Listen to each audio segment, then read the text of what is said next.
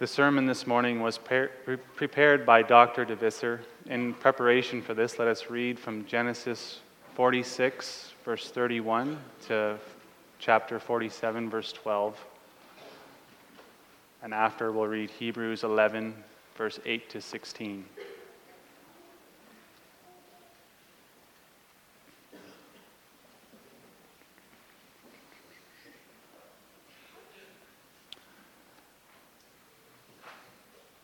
So at verse 31 then.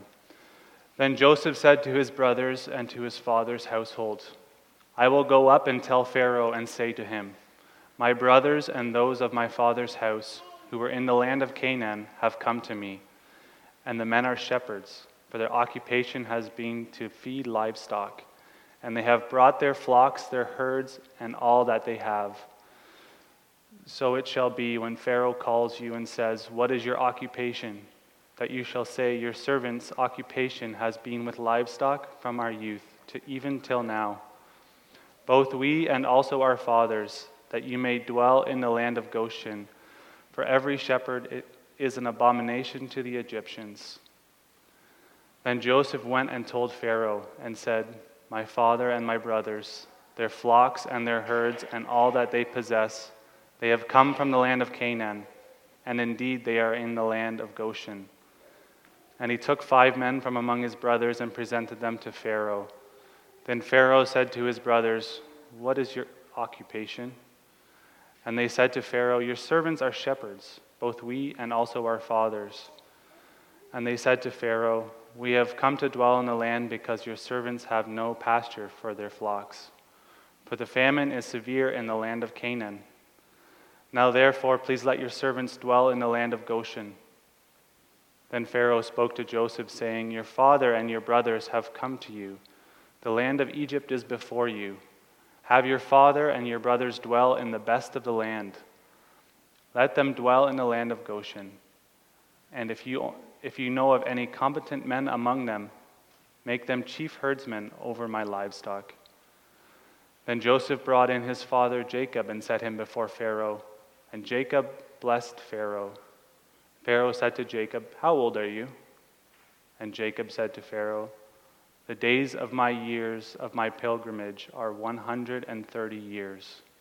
Few and evil have been the days of the years of my life, and they have not obtained to the days of the years of the life of my fathers in the days of their pilgrimage.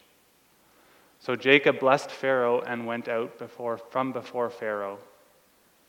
Then Joseph situated his father and his brothers and gave them a possession in the land of Egypt, in the best of the land, in the land of Ramses, as Pharaoh had commanded.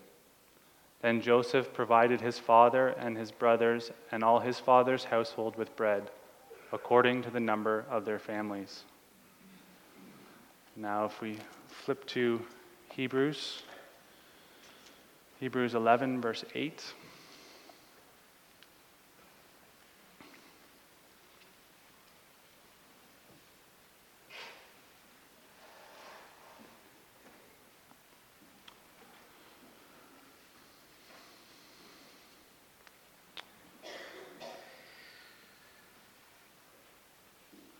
Starting at verse 8 then. By faith, Abraham opened, op- by faith, Abraham obeyed when he was called to go out from the place which he would receive as an inheritance. And he went out, not knowing where he was going. By faith, he dwelt in the land of promise, as in a foreign country, dwelling in tents with Isaac and Jacob, the heirs with him of the same promise. For he waited for the city which foundations whose builder and maker is God. By faith, Sarah herself also received strength to conceive seed, and she bore a child when she was past the age, because she judged him faithful who had promised. Therefore, from one man, and him as good as dead, were born as many as the stars of the sky in multitude, innumerable as the sand by which is on the seashore. All these died in faith not having received the promises, but having seen them afar off, were assured of them, embraced them, and confessed that they were strangers and pilgrims on the earth. For those who say such things declare plainly that they seek a homeland. And truly, if they had called to mind the country from which they had come out, they would have had opportunity to return. But now they desire a better, that is, a heavenly country. Therefore, God is not ashamed to call them their God, for he has prepared a city for them. So far. Our text for the sermon is taken from Genesis 47, verses 1 to 12, as we had just read.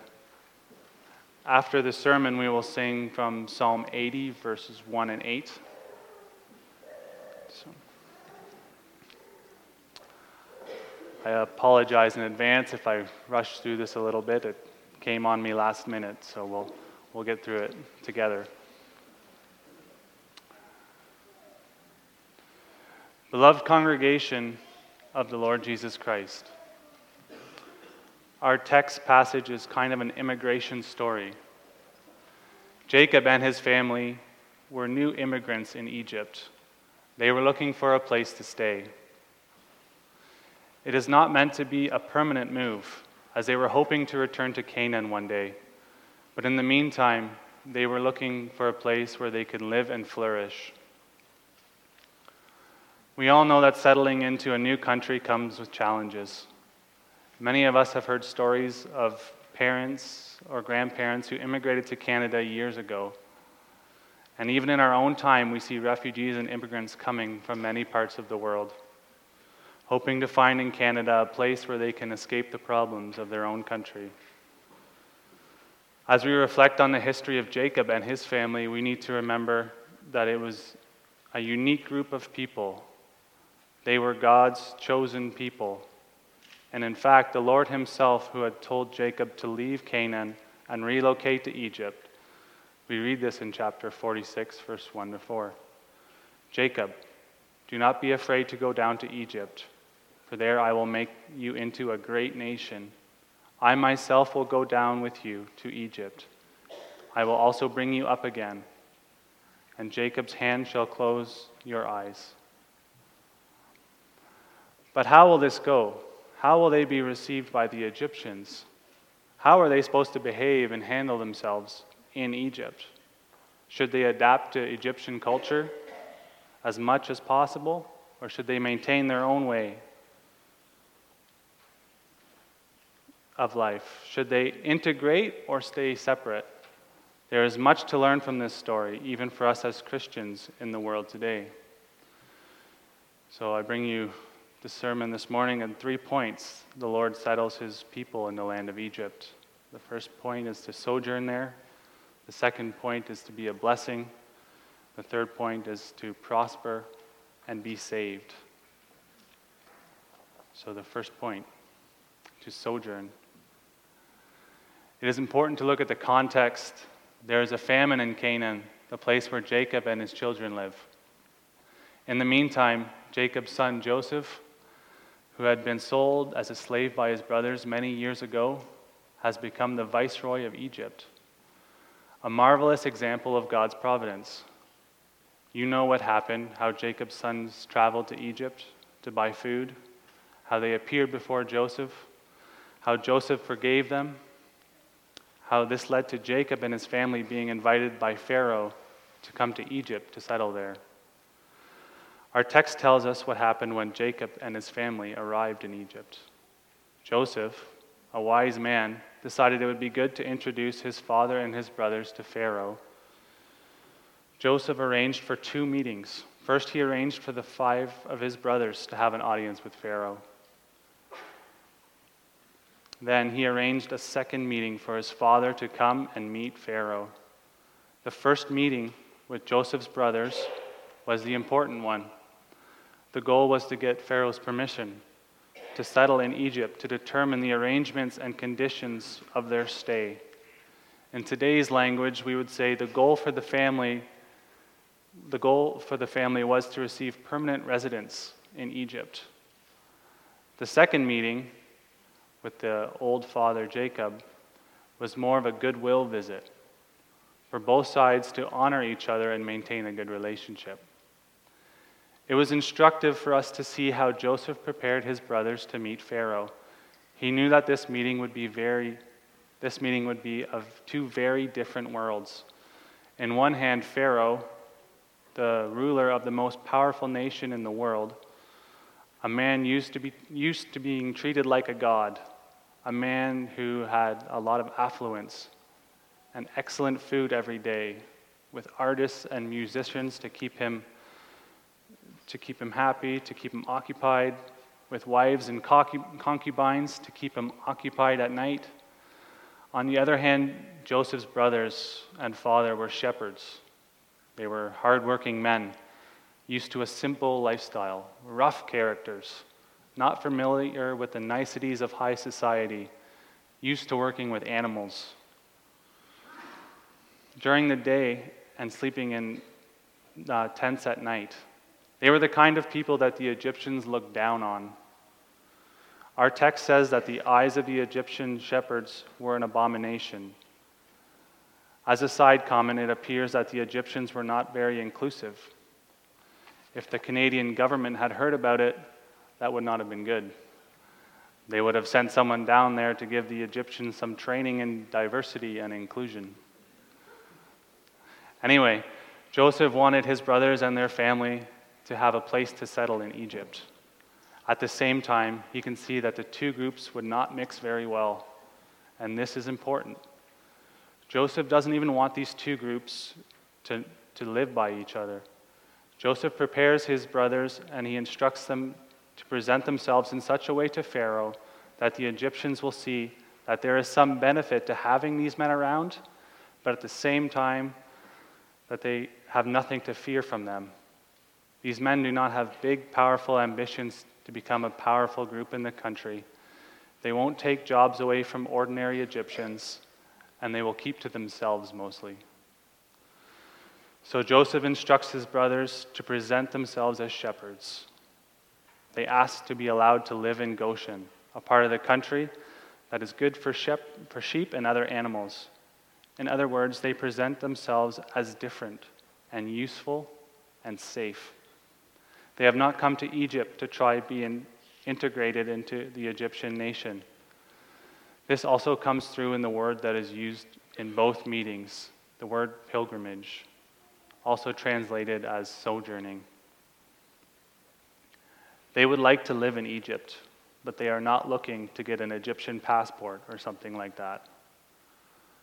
This is even stronger in Jacob's testimony he describes his whole life, all 130 years, as days of pilgrimage. The many years he lived in Canaan, the promised land, the years he lived with his relatives Haran in the east, my whole life, Jacob says, I have been a sojourner. I never really belonged as a citizen in the place where I have lived.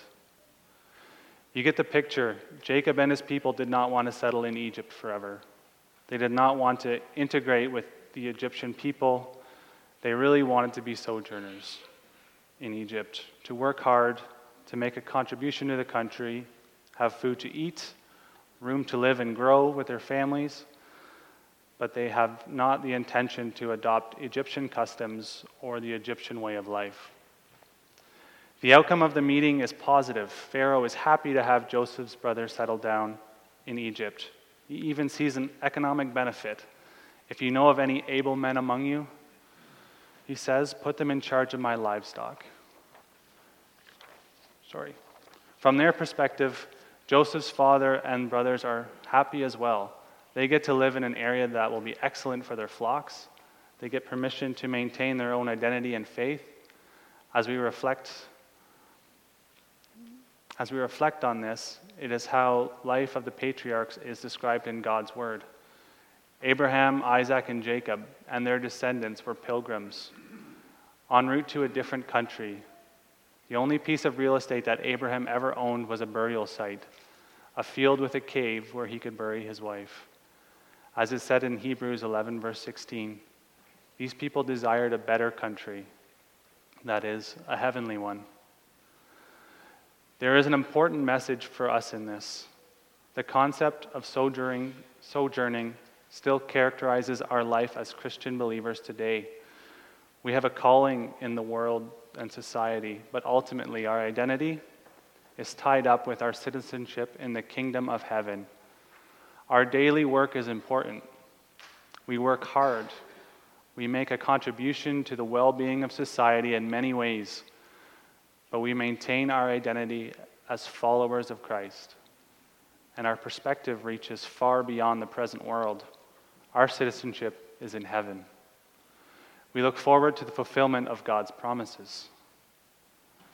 So we move on to the second, the second point is to be a blessing. Next, we come to the second meeting, Jacob's meeting with Pharaoh. Try to picture in your mind what happened an old man, a simple shepherd, being introduced to the most powerful man in the world. What a contrast it must have been. On one hand, the glamorous Pharaoh on his throne, surrounded by servants and costly perfumes and beautiful art. And on the other hand, an old man in his simple shepherd clothes, with the smell of sheep hanging around him. Normally, someone like Jacob would never have been able to have an audience with the king of Egypt, but since he is Joseph's father, he is received with respect. Even so, Jacob's behavior is remarkable. Normally, you would expect a visitor of Pharaoh's court to bow down and go through certain protocol of how you should behave, comparable to how people would have behaved if they had met Queen Elizabeth. Women would have had to curtsy, and, and men would have had to bow, and don't turn your back to the queen. There's a whole list of, of protocols when you're meeting a royal person. Here we have Jacob meeting the most powerful man in the world. What does he do? He blesses Pharaoh twice, at the beginning and at the end. It is remarkable. Think of Hebrews 7, verse 7. The inferior is blessed by the superior. Jacob has something that Pharaoh, with all his wealth and power, does not have a blessing of the Almighty God. We might be surprised to read that Jacob blesses Pharaoh, a pagan ruler, but we should not be surprised. The Lord had told Jacob, and you and all your offspring, all the families of the earth shall be blessed. In Genesis 28, verse 14. It goes back further, the promise to Abraham in Genesis 12. I will bless those who bless you, and him who dishonors you I will curse, and in you all the families of the earth shall be blessed. Pharaoh has been good to God's people. Now he receives God's blessing. It showed in the little things, such as able men from among Jacob's sons put in charge of Pharaoh's livestock. It will become very practical soon, during the time of famine when Joseph, in his wisdom, managed the food supply in Egypt in such a way that everyone had food to eat. From a New Testament perspective, we know that we are called to be a blessing. Prayers for kings and rulers, working for the good of society, helping the poor and destitute, receiving refugees, producing good quality stuff, working for justice and peace. And yet, the most important blessing that we can pass on to the nation is the gospel. A nation that respects biblical laws and wisdom is a nation that will flourish. You can see it in the history of the world. You can still see it today. Why do many people still want to come to Canada? because we still experience the fruits of Christian influence that has worked itself out in the makeup of our nation. Even though God is not served anymore, we still enjoy the fruits of Christian influence. We do not know what Pharaoh thought of Jacob's blessing. He probably chose to ignore it as odd behavior by an old man who was not familiar with the protocol in the palace. But who knows? Pharaoh had recognized that Joseph was able to interpret dreams with the help of his God. Pharaoh even said, Can we find a man like this who is among the Spirit of God? In Genesis 41 39. As Christians, we often think that political rule, rulers are evil and bad and against God. But serious rulers of the nation are aware that there is a higher authority. We should not be afraid to interact with political rulers. Remind them that they are answerable to God, and let them know that we pray for them and wish them God's blessing as they govern the nation. As Christians, we have an important calling to be a blessing to the nation, to respect the rulers and authorities and to pray for them, and to spread the gospel to the nation. Because it is ultimately Christ is ultimately in Christ that the nations of the world are blessed. There is one aspect to Jacob's meeting with Pharaoh that I haven't touched on yet, and that is the remarkable testimony that Jacob gives about his own life. I'm sure you noticed that Pharaoh asks him how old he is. We do not always feel comfortable to ask people how old they are. It might not be very polite. And you probably won't ask this question during your first meeting with a person. On the other hand, if the person is very old, it can actually be a good question. Pharaoh is looking for a nice topic to talk about, so he decides to inquire about Jacob's age. And then Jacob gives him this remarkable answer I'm 130 years old. Few and evil have been the days of my life, and they have not attained to the days of the years of the life of my fathers in the days of their sojourning. This answer has caused many people to scratch their heads. Why would Jacob say this? Why so gloomy? Why focus on the negative? Should Jacob have said something more positive, like, By God's grace, I have had a wonderful life, and now one of my sons is viceroy of Egypt? Perhaps Joseph had instructed his father to give a very humble testimony about his life. We don't know that for sure. The question remains how do we interpret Jacob's testimony about his life? A few comments. To begin with, we know for sure that Jacob acknowledged the Lord's blessings. We know this from the next chapter where we find a beautiful testimony when he blesses his children. He says, May the God who has been my shepherd all my life to this day, and the angel who has redeemed me from all evil, may he bless you too. That's in Genesis 48, verse 15 and 16. With this in mind, again, the question how do we interpret Jacob's testimony to Pharaoh? I would say two things. First, Jacob's testimony about his age must, be evoke, must have evoked wonder and amazement. 130 years old, he says, but that is nothing compared to the age of my father and his father. Indeed, Abraham was 175 when he died, and Isaac was 180. This was unheard of in Egypt. Most people in Egypt died before the age of 50, including the pharaohs themselves. It was consider, considered remarkable if a person reached 70 or 80. Just imagine here is a shepherd standing before the Pharaoh, and he says, I'm 130 years old, and I'm a little young compared to my fathers. This would have evoked a question who are these people? What is their secret to longevity? Who is their God? Second, there is something refreshingly honest about Jacob's testimony. We often feel obliged to say something positive when people ask us, ask us how we are doing. How are you doing? Oh, wonderful. We just came back from camping and we had a wonderful time. Even though the truth could be something like the camping trip was a disaster. I didn't sleep all week. The kids were fighting the whole time. Jacob is honest. He says, I'm an old man and I've experienced a lot of evil in my life. He is speaking the truth. Think of everything Jacob experienced in his life. He came from a dysfunctional family. His brothers wanted to kill him.